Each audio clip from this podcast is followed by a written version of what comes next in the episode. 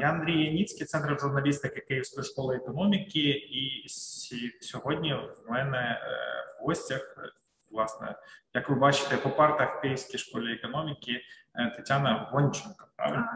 Правильно. А в мене пані Тетяна асоціюється з раз, два, три трьома речами. Головним чином з фрілансом, е, з нативками, нативною рекламою і з тайм-менеджментом. Це е, те, що в першу чергу, що варто додати. Я думаю, нічого. Це якраз три таких е, складових, які дійсно мене характеризують в роботі. Запоріжжя ще може ні? Вже ні, це вже застаріло. Так, е, Тетяни є історія, що вона була регіональним журналістом, переїхала в Київ, правильно тут працювала в національних медіа, але в якийсь момент вирішила, що краще працювати сама на себе, бути медіа-підприємцем. І ось цікаво, чому таке рішення було і чи воно себе виправдало. Добре, звучить, мені сподобалось медіа-підприємцем. Ну, це було дуже круте рішення. Я дуже рада, що я його свого часу прийняла, і мені здається, навряд чи я повернусь принаймні найближчим там років 5 чи 10, повернусь до роботи в штаті, тому що це просто небо і земля. Дійсно, це ти. Справді підприємець, ти можеш планувати свою роботу, можеш відмовлятись від замовлень, брати якісь замовлення. Е, ну, це ми далі поговоримо про те, що не настільки це все-таки вільна робота, як здається. Я там не лежу десь на пляжі е, з ноутом і не пишу однією рукою там подеколи якісь тексти. Тобто, це планомірна, велика, справді не, сказати, що легка робота, але все одно свобода, рівень свободи доволі великий. Можна якось планувати свою стратегію, не просто там от працюю зранку і до заката, а дійсно вибудовуєш свою лінію поведінки з замовниками. І і ще, до речі, це дуже великий об'єм е, кількість різноманітних скілів. Тобто, ти вже менеджер, не просто ти пишеш тексти на виконавець, ти вже і менеджер, і це досвід ведення переговорів, і тут дуже багато всього перетинається, тому це мені здається це дуже класно. Ну а якщо тобі е, запропонують очолювати якусь редакцію, не бути журналістом, а бути саме медіа-менеджером, ти е, вже можеш про таке подумати? Залежить, що це за медіа, які там будуть умови, але все одно я собі не дуже це уявляю. Поки що я собі уявляю подальший розвиток свій як створення повноцінного якогось агентства, е, тобто вже бізнесу, прямо в прямому сенсі цього слова. Не знаю, коли це відбудеться, але в мене є такі плани і бажання. Це буде агентство створення, скоріше за все, рекламних текстів або там колонок для бізнесу. Є вже наймені працівники, якісь, які тобі допомагають. Може там, хоча б розшифровувати аудіо, чи фотографувати, чи самим робити якісь. Я віддаю інколи на аутсорс розшифровку, але так, щоб прям зі мною хтось постійно стабільно працював, поки що такого немає. Я думаю над цим поекспериментувати, але поки що мені не дуже зрозуміло, які саме функції я можу віддати на аутсорс, окрім розшифровки, тому що мені здається, що саме цінність, яку я створюю для замовників, це ну всі складові, які я роблю. Тобто, окрім розшифровки, дуже важко делегувати, що там е, переговори з замовниками, що інтерв'ю, наприклад, що написання текста. Це вже трохи не те, але я думаю, що навчусь рано чи пізно. Мені здається, що таким шляхом пішли е, Тимур Ворона та і Віра Черниш, які теж е, робили колись нативні тексти і створили своє медіа. А зараз вони великі взагалі медіа-підприємці. Так, але це трохи інше, тому що я не планую саме медіа створювати. Це інший зовсім бізнес, інші взагалі підходи. Я хочу саме агентство створення текстів, тому що мені здається, медіа бізнес. Ну принаймні, може у віру і Тимура виходить, але мені здається, що медіа бізнес це надто складна, малоприбуткова і дуже така невдячна справа в Україні. Принаймні, хороший заголовок, тільки що народився. Добре, але ж ти пішла спочатку як фріланс, як журналіст, все ж таки, чи е, а не копірайтер, чи копірайтер, чи для тебе немає різниці? Відразу скажу, я не копірайтер. Мені не подобається це слово. Я себе так не позиціоную. Я райтер. Це трохи різні речі, тому що копірайтер це більше людина, яка пише в основному на кількість знаків. Я ніколи не пишу на кількість Яка знаків. більше копій робить, ніж райтер. Е, Ну не зовсім. Копірайтери бувають різні. Є копірайтери, які вигадують ідеї, наприклад, для там рекламних компаній. Я пишу саме тексти для медіа і для компаній, але не, не продаючі, як кажуть, і не це на товарів, наприклад. Це більше ближче до журналістики трошечки. Це корисний контент в основному, який піднімає якісь проблеми. Описує якийсь досвід, кейси і так далі. Тобто це не просто в лоб купіть у нас щось, це більш таки більш цікава штука, мені здається, для читачів і більш корисна. Ну, Я зараз кажу таку непопулярну е, ідею. Я помітив, що в деяких медіа рекламні тексти нативні е, і написані краще і більш якісно, ніж е, редакційні тексти. Е, Не зовсім погоджусь з тобою. Насправді дуже часто редакції по остатковому принципу пишуть нативну рекламу, особливо коли вони не залучають фрилансерів, а коли вони е, своїх журналістів намагаються на це залучати. Журналісти не заточені під це, вони хочуть писати редакційні матеріали. Я з цим, до речі, стикалася у нас на Запоріжжі номер 61, коли нам в редакцію раптом прилітало замовлення написати рекламний текст. Ніхто не хотів цим займатися, і ніхто не ну тим більше ніхто не думав про те, як зробити це якісно, хотілося якось дихатись. І тому А замовник не контролює якість. замовник інколи контролює, інколи бувають замовники, які просто не розуміють, яким має бути нативний текст. е, ЗМІ, особливо нативний, тобто за якою має бути реклама, не дуже розумію, а нативний текст так тим більше, тому що нативний текст ближче до журналістики. Якщо компанія не дуже і її піарники не дуже розуміють, що потрібно читачам, вони е, просто не можуть так проконтролювати. Вони беруть і погоджуються на будь-який текст, який їм пришлють, або навпаки навіть погіршують те, що їм прийшлють. Таке теж буває. Е, Де межа між е, джинсою і нативною рекламою? Де нативна реклама вже чесна? А а де просто я стикався з тим, що деякі медіа джинсують і відверто джинсують і кажуть, а це в нас така нативна реклама. Де ось ця норма етична, яку не можна перейти?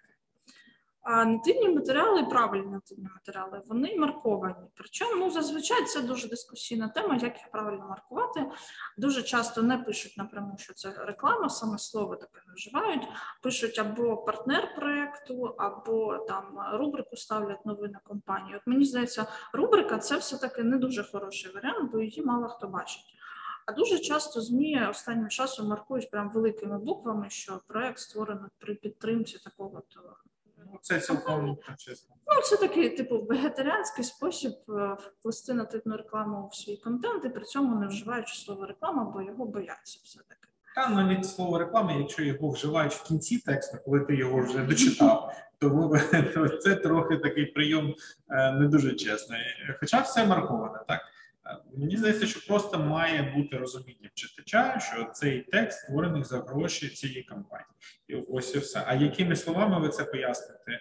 Е, З рубрики новини компанії мені це не ясно, наприклад. Або зі слова реклама в кінці тексту, коли я вже його проковтнув, теж дуже добре. А на початку я погоджуюся, що за сприяння при партнерстві я вже розумію, що так, компанія е, долучилася фінансово до створення цього тексту.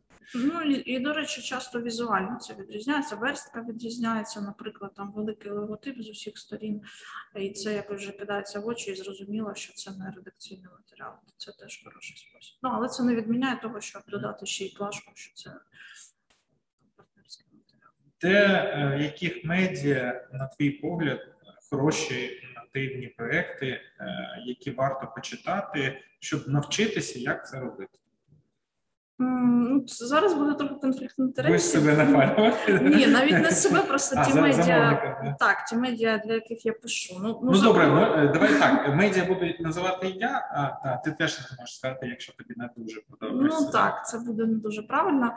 Окей. Ну може є е, одне медіа, е, ну, яке можна виокремити, що вони прям майстри цієї справи. Так, щоб майстри, ну от е, я б хотіла виділити, наприклад, АІН, для якого я багато пишу. Навіть як замовник, е, е, вони один з найцікавіших моїх замовників зараз, тому що у них нативна реклама стала останнім часом дуже креативною. У них задачі не звичайні, просто розказати там ну не стандартні підходи вони використовують мотивки.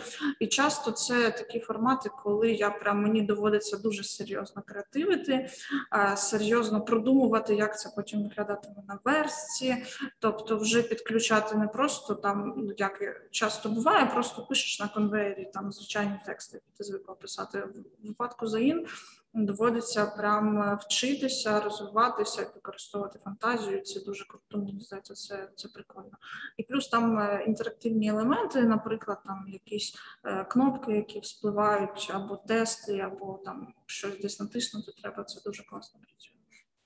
Про АІН хочу зауважити, що з кожним днем у нас все більше, я б сказав, копій або конкурентів країну, тобто з'являється медіа для айтішників в широкому сенсі, в вузькому сенсі. Всі хочуть е, писати для айтішників, бо айтішники е, заробляють добре.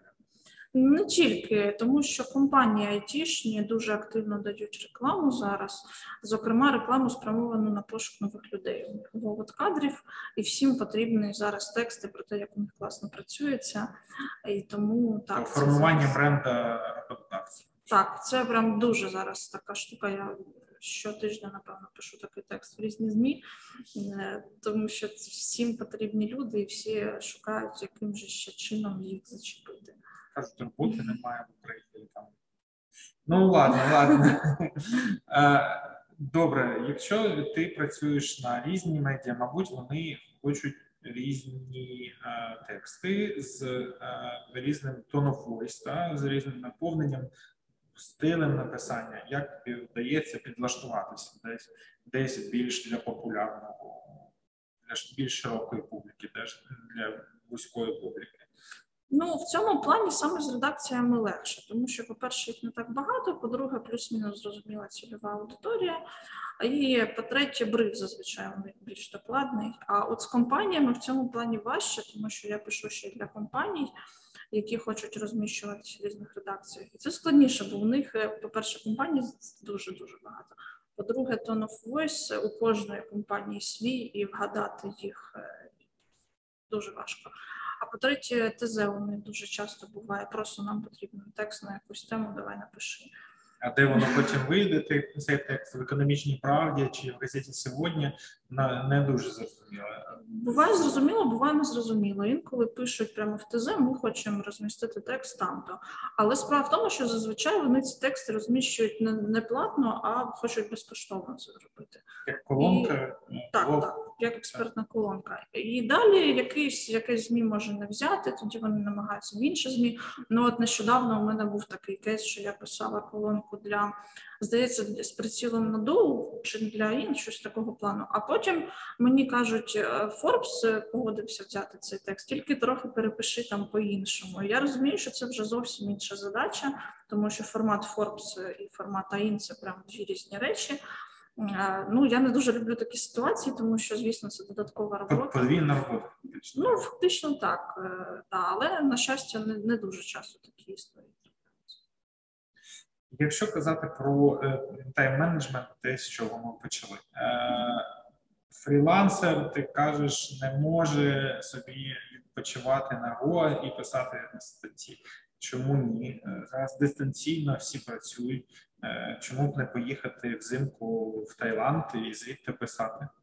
Ні, справа тут навіть не в дистанційності, справа в тому, що Е, цілком можливо останнім часом, е, особливо от коли пандемія почалася, звісно, я перестала їздити на живі інтерв'ю, і це дуже економить час, це дуже круто. В цьому плані так. Але в тому плані, що от люди думають часто, що ти, коли фрілансер, ти можеш там в день відсипатись гуляти, а вночі попрацюєш. Так, це не працює. Ну, принаймні, в моєму випадку точно не працює, бо всі замовники працюють в день, і вони всі на зв'язку в день, вони мені всі пишуть. І причому суворо з понеділка по п'ятницю на вихідних ніхто не пише зазвичай. Тобто, якщо я хочу зробити собі вихідний у вівторок, грубо кажучи, а в суботу попрацювати, то це буде складно, бо вівторок мене скоріше за все завалять все одно якимись правками. Комусь терміново треба внести правки, бо завтра публікація, хтось там е, хтось вже завтра планує замовнику від ну, або роздавати по різних сайтах свій текст. Тобто е, треба синхронізуватися все одно з ними і, і з їхніми часами роботи, з їхніми днями, і причому навіть з сезоном, тому що от в січні, наприклад, тексти взагалі нікому не потрібні зазвичай навіть перші три тижні. Всі відходять від нового року, і якщо ти не відпочиваєш, ти просто будеш сидіти без роботи і думати, що що дітись. Тому фрилансеру краще там січень, е, такий місяць, коли краще піти десь відпочити, кудись поїхати. А от е, вересень зараз це просто завал. У мене мені щодня пишуть, що всім потрібні тексти, і просто піти у відпустку у вересні це нелогічно, бо ти просто втратиш гроші. Тому доводиться підлаштовуватися не настільки прямо. Ну як можна, звісно, можна сказати, все, до побачення, я поїхав відпочивати, але просто це. Втратити свій дохід. Я не буду питати там про твої особисті фінанси, але е, в середньому, скільки зараз е, коштує написати е, такий текст для компанії? Ось скільки компанія має зарезервувати собі грошей е, для того, щоб замовити хорошу нативну рекламу? Ну, наприклад, ось про бренд роботодавця. Як в нас класно працювати? Замовити рекламу сам. Ну скільки заплатити Е, Саме райтер, саме райтер. Так, сайти зрозуміло, окрема історія, а саме райтер. Ну, в середньому від 2 до 5 тисяч. Десь так. Е, гривень. Так, гривень. Гривень. да. Ну, це відносно небагато. Скажімо так, тобто, в принципі, якщо я знаю розцінки по журналістських розслідуваннях, наприклад, там можуть бути значно вищі- цифри за розслідування. Ну, звісно, розслідування робиться дуже довго і дуже складно, а тут Так, але, але більше, точно більше, ніж е, платять за звичайні тексти журналістам. Е, Не знаю, скільки вже зараз платять, але востаннє я чув цифри схожі по Києву на тисячу гривень, 800 гривень навіть, а в регіонах трохи менше. да, в регіонах взагалі цим дуже погано, гривень 500 може коштувати текст. Це навіть до хороший ще гонорар, і це просто да. Це просто жах. Е, Я думав, що децентралізація якось допомогла в цьому плані. Я так розумію, що не дуже. Ну, єдине, що допомогла оця звичка працювати віддалено, і зараз там запорізькі ті самі, кого я знаю, журналісти дуже багато пишуть на Київ, тому що це просто неспівмірні гонорари. І е, якщо раніше, коли я жила ще в Запоріжжі, це було важче, то зараз це стало легше, тому що раніше вимагали всі живе інтерв'ю дуже часто або вимагали якусь присутність мінімальну в Києві, то зараз вже всім до зума звикли і спокійно можна жити там, де, де завгодно писати на Києві. Е, Ти кажеш, що зараз в тебе багато замовлень щодня просять е, написати якийсь текст. Е, Хоча здавалося б, у нас тисячі журналістів, які щороку їх випускає система освіти, і конкуренція на цьому ринку має бути настільки шалена, та, що на одного замовника має знаходитися там з сотні просто бажаючих написати. Е, Воно так є, чи все ж таки небагато в тебе конкурентів? Для мене це загадка, але чомусь хорошого автора знайти просто дуже важко. Навіть у мене, коли мене називали, я вже не можу брати замовлення, мені мене просять порати якогось райтера, а мені дуже важко когось порадити. Я буває раджу, але вони вже теж всі зайняті. Ті, кого я знаю, ті, хто добре пише. А я не можу радити тих, хто погано пише, або тих, хто я там не дуже розумію, як вони пишуть. Але от справді таких хороших райтерів, яких є досвід, особливо досвід в нативній рекламі і бізнес-текстах, чомусь таких дуже мало. Люди йдуть або в копірайтинг той же самий, але це зовсім інша штука, або в редакції працювати. Знову ж таки, дуже багато журналістів зайняті просто в редакціях, ну ті, які пишуть, нормально пишуть, і у них просто немає часу брати ще замовлення, якісь фрилансерські. А чисто фрилансерів дуже ну справді небагато. Є такі, які пишуть так собі, але це погана історія. Або в піар, в піар ще може бути. Піарник писати. Е, Друзі, якщо ви класно пишете нативні тексти і вам потрібні ще додаткові замовлення, пишіть Тетяні, і возможно, ну, можливо, е, коли в неї буде завал, то вона з вами поділиться замовленням. А ви з нею? Але знову ж таки, це така штука. Мені періодично пишуть, типу там хочу взяти замовлення, але щоб мені оцінити, як пише людина. е, Ну це по-перше, мені навіщо мені цим займатися? Я інколи чисто просто щоб допомогти замовникам, можу поділитися якимось автором, але це перевірений автор. А щоб визначити, як людина пише, це треба подивитися її портфоліо. Окрім того, портфоліо теж мало що про що говорить, тому що це могли бути редакторські правки серйозні. Тому не знаю щодо цієї репліки. Мені то пишуть люди, я то знаю людей, які готові брати замовлення, але не знаю наскільки я готова їх рекомендувати.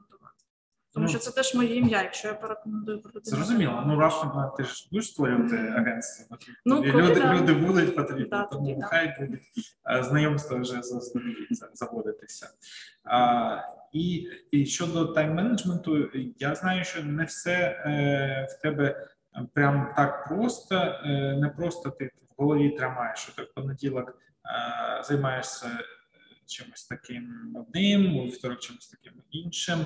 Тебе є прям технологічний підхід до цього, ти використовуєш спеціальне програмне забезпечення. Порадь, будь ласка, як організувати свій час, щоб ефективно його використовувати.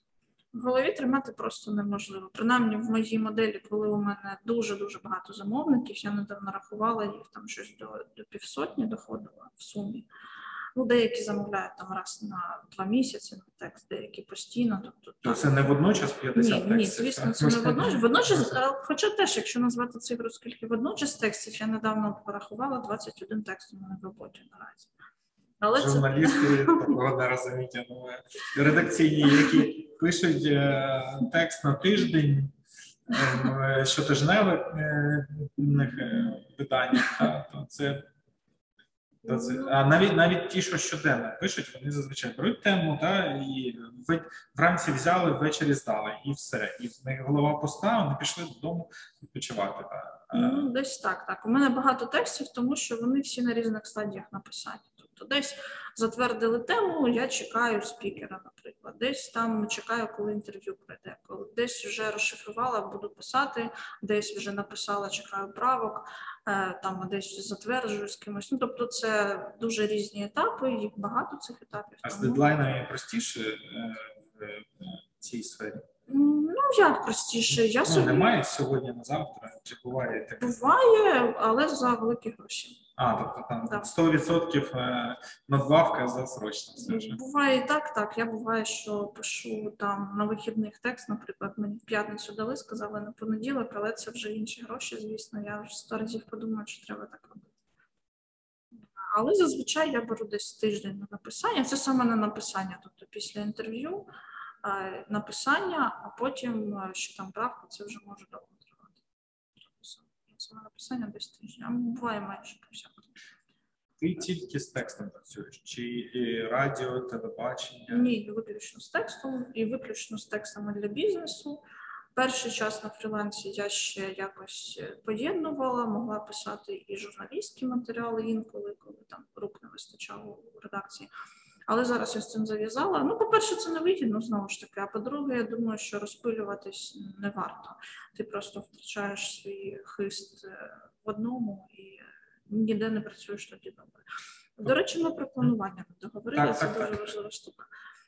Я веду Trello, е, це така е, планувальник. Він взагалі командний, але команди в мене нема, тому я сама собі команда. І якби не він, я не знаю, як би я працювала, бо дуже багато всяких дрібних штук, які треба пам'ятати, і голова просто плуснула, яку я це все дні тримала. Тобто е, планувальник паперовий не рятує, Мгм. е, календар Google Щось він у мене не прижився. не пережився. Є ще альтернативи е, Asana.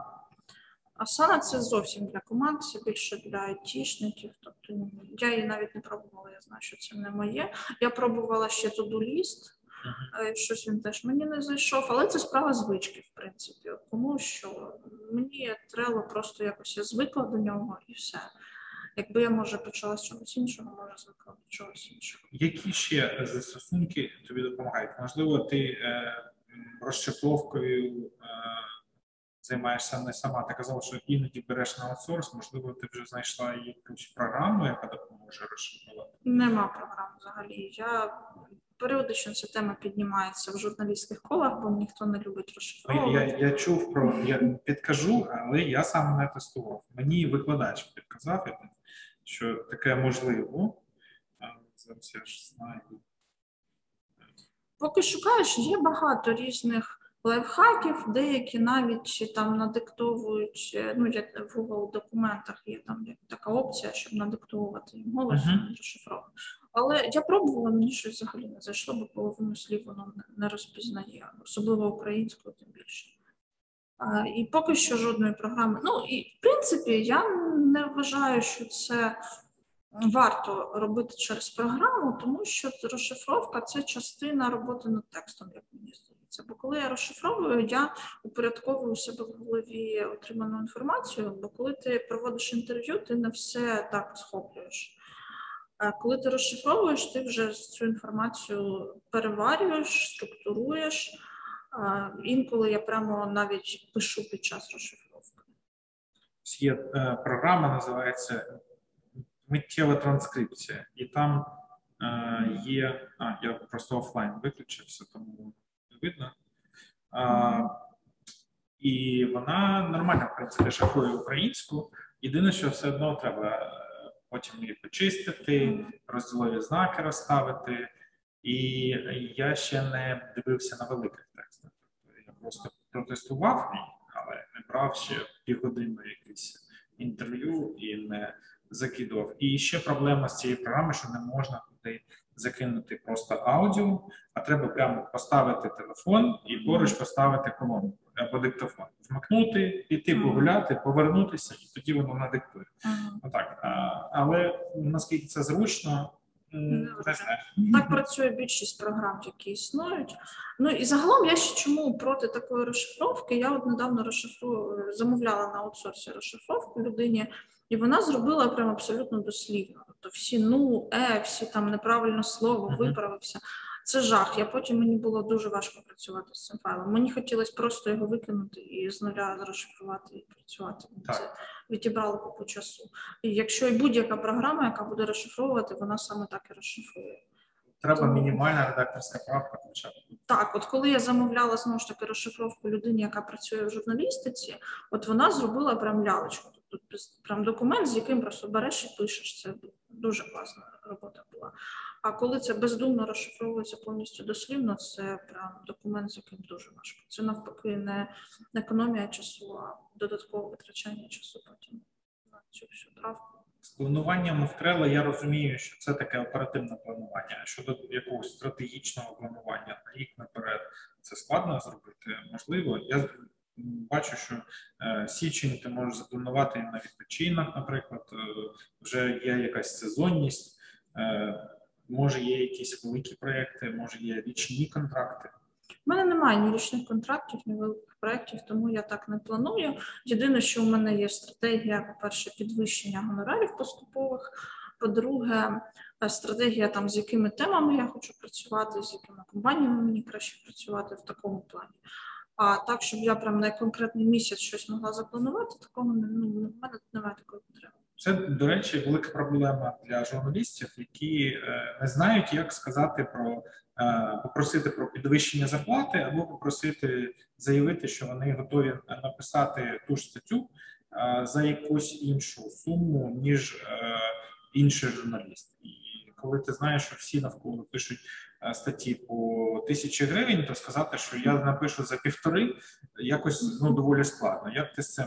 е, впоралася і як відбувається процес перемовин з замовником, який в тебе вже раніше по старій ціні замовляв. Ти кажеш, в мене тарифи піднімаються. Як, е, як це відбувається? Ти кажеш, бензин подорожчав чи що? Ну не скажу, що я прямо повністю вже вийшла на оптимальну схему, як підвищувати свої гонорари. Зазвичай підвищую новим замовникам. Коли я бачу, що в мене вже е, накопилось, накопичилось достатньо замовників, там які е, точно не припадуть, і приходять нові, мені не шкода, якщо вони навіть відмовляться, то я можу назвати більшу. Якщо погодяться, окей, класно. Якщо не погодяться, ну нічого страшного, є. Плюс з деякими редакціями, от для мене було відкриттям, що з ними можна торгуватися. Це прям велике відкриття. У мене був кейс, коли я е, для однієї редакції писала за доволі такі невеликі гроші. А, І в якийсь момент я просто вирішила, що не буду більше з ними працювати, тому що це вже мені невигідно стало. І я написала так чесно редактору, що щось у вас маленькі гонорари стали. Вона каже: ну так, давай більше будемо платити.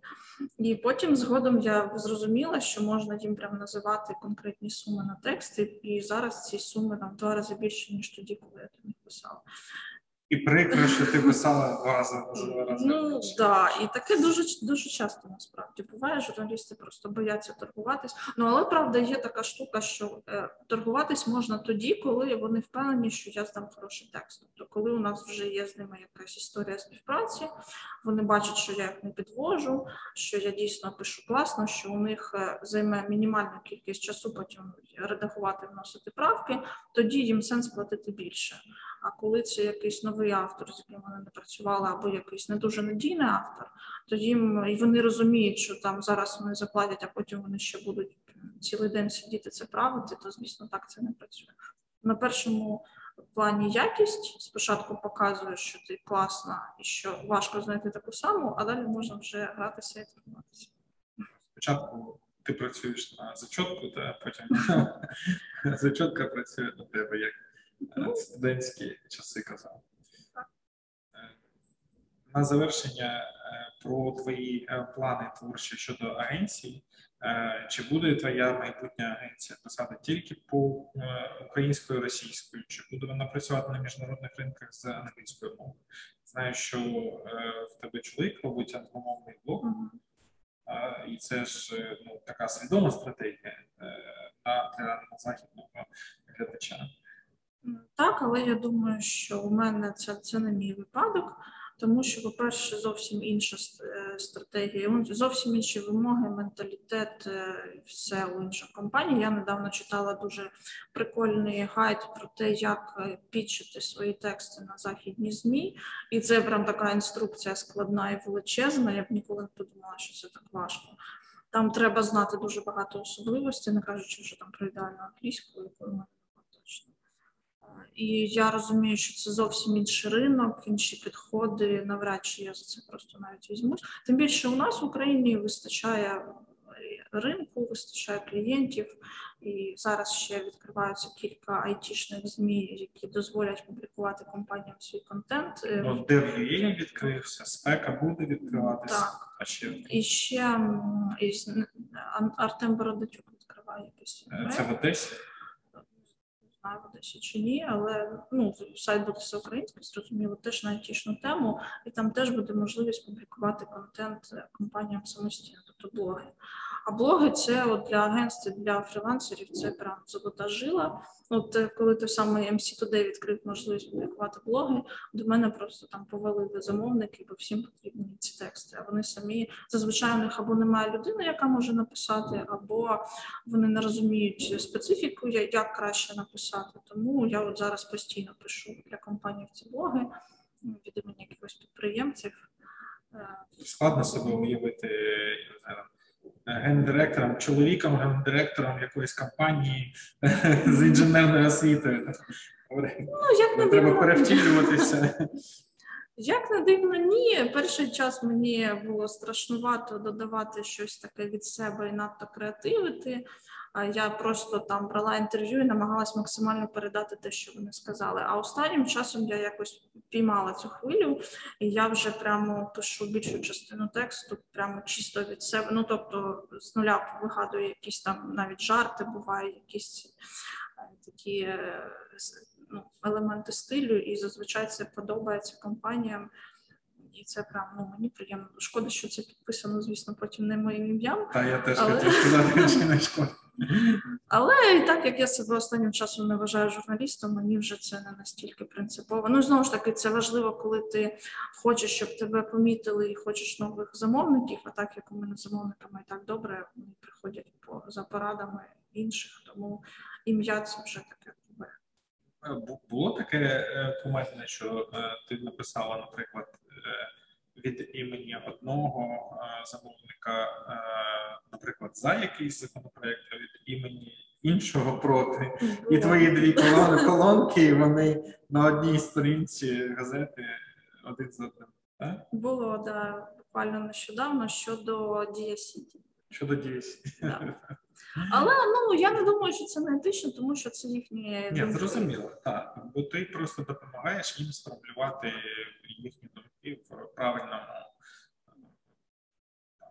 е, напрямку. А робота такого медійного підприємця вона дає більше розуміння про те, як взагалі влаштований світ і бізнес, ніж робота журналіста, е, який ззовні на це дивиться. В тебе більше інсайдів якихось з тобою ділиться більше бізнес, що насправді воно ось так і так. А цей, е, ця компанія лобіює таку історію, а цей нечесно конкурує. Ну, щоб тобі пояснити якусь суть конфлікту чи Насправді ні, тому що я не пишу про конфлікти. Просто. Я пишу більше корисної інформації, кейси, як вирішили якусь проблему в компанії, як там все влаштовано, якісь бізнес-процеси. Я не влізаю в якісь конфлікти. Це прям зовсім не моє. Я не хочу тут влізати. і політику ти теж. Політику не пишу, чорнуху не пишу. Тобто, якщо якийсь там бізнесмен хотів би наїхати на конкурентів, я б таке написала. Це взагалі не мій профіль. Я не хочу це. І е, одна порада для тих журналістів, які зараз сидять в редакції і думають, ну, чи не стати мені теж медіапідприємцем, чи не створити, е, чи не піти, а самому не стати фрілансером. Що з чого почати? Пишіть поки ви в штаті е, вечорами на вихідних. Я у мене фріланси були постійно до цього, де б я не працювала.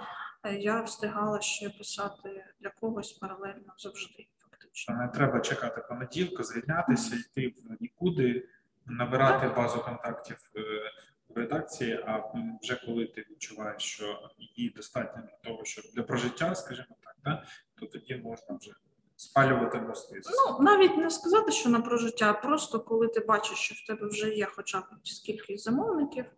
Е, У мене так було. Я коли звільнилася, я просто написала тим, кому я писала на фрілансі, що я тепер у мене буде більше часу, я можу писати вам більше. І вони сказали клас, і так от все пішло.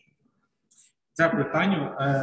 Медіа-підприємниця, як ми вирішили на початку, Тетяна Гонченка, яка е, фрілансом заробляє собі на життя і пише нативну рекламу, і дуже класно організує е, е, свій час. І я Андрій Ніцький, центр журналістики Київської школи економіки. Пока. Пока.